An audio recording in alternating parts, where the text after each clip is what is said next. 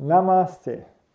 My name is Huizimma. I'm International Meditation Master. Today I want to speak, go beyond your likes and dislikes.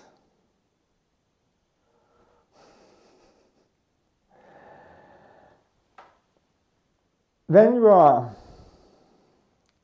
when you want to be a master of your life, then you have to go beyond your likes and dislikes. Otherwise, you are a slave of your likes and dislikes.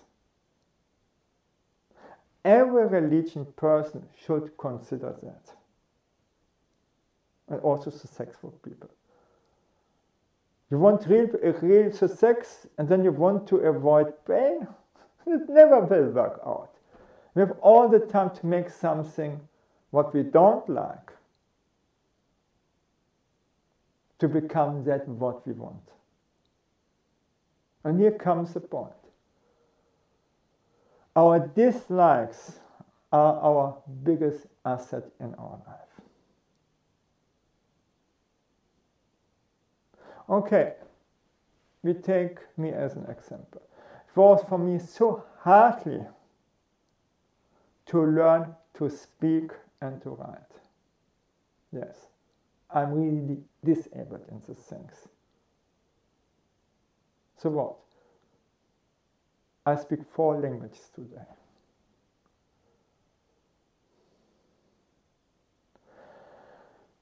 The same thing goes with music. It was so hardly for me to learn music. Today I, I, I, I've learned three instruments with simultan singing.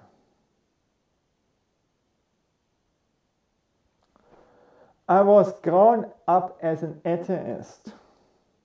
Today, God is my biggest asset. I'm a very active person. It was so hard for me to sit still. Meditation is my second biggest asset. And the girls disliked me. And until my twenty-sixth birthday, I never have stepped with a girl.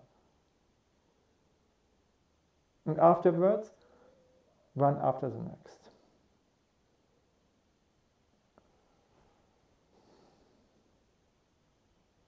So,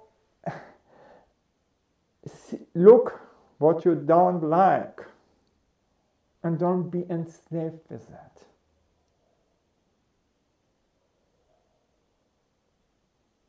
Because it will confront you again and again and again. And to escape your dislike is not possible. Then I heard, this is also one of my biggest assets, not to be together with negative people.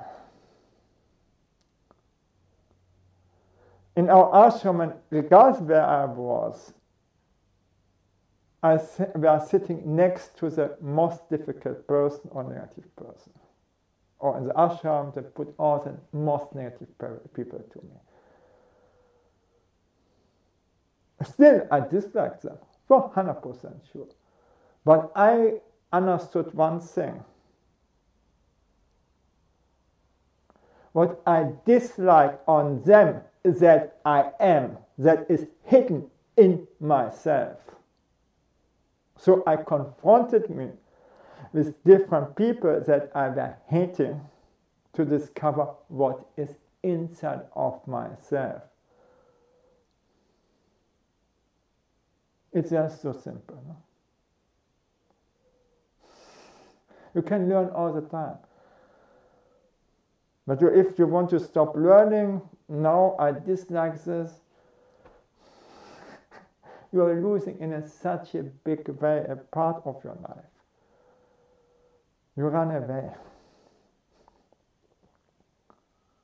Embrace everything. In our ashram, we had to learn to go beyond our likes and dislikes. Because for a religion person, it's not possible to be religious if you can choose all the time the good things what you want. This is not religion. This is quote, uh, if you can choose between the comfortable and the good things, choose the good things. What's easy is not. What's easy, comfortable are the most of the time the evil things. So this means we should uh, work, so, so I was dishwasher or I separated um, the garbage and so on. I've made all the, or, or, or clean the toilets, or cleaning the toilet of women and so on. My God. Okay. In a big ashram. You know how dirty it can be, the toilets in India. And on the festivals, or separate the garbage there, or make dishwashing for twenty thousand people. Did I like that?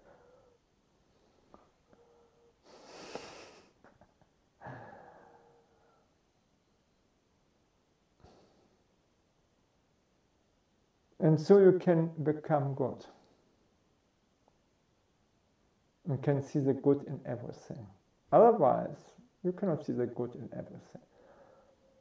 This is just so simple. Thank you that I could speak about this, and bye.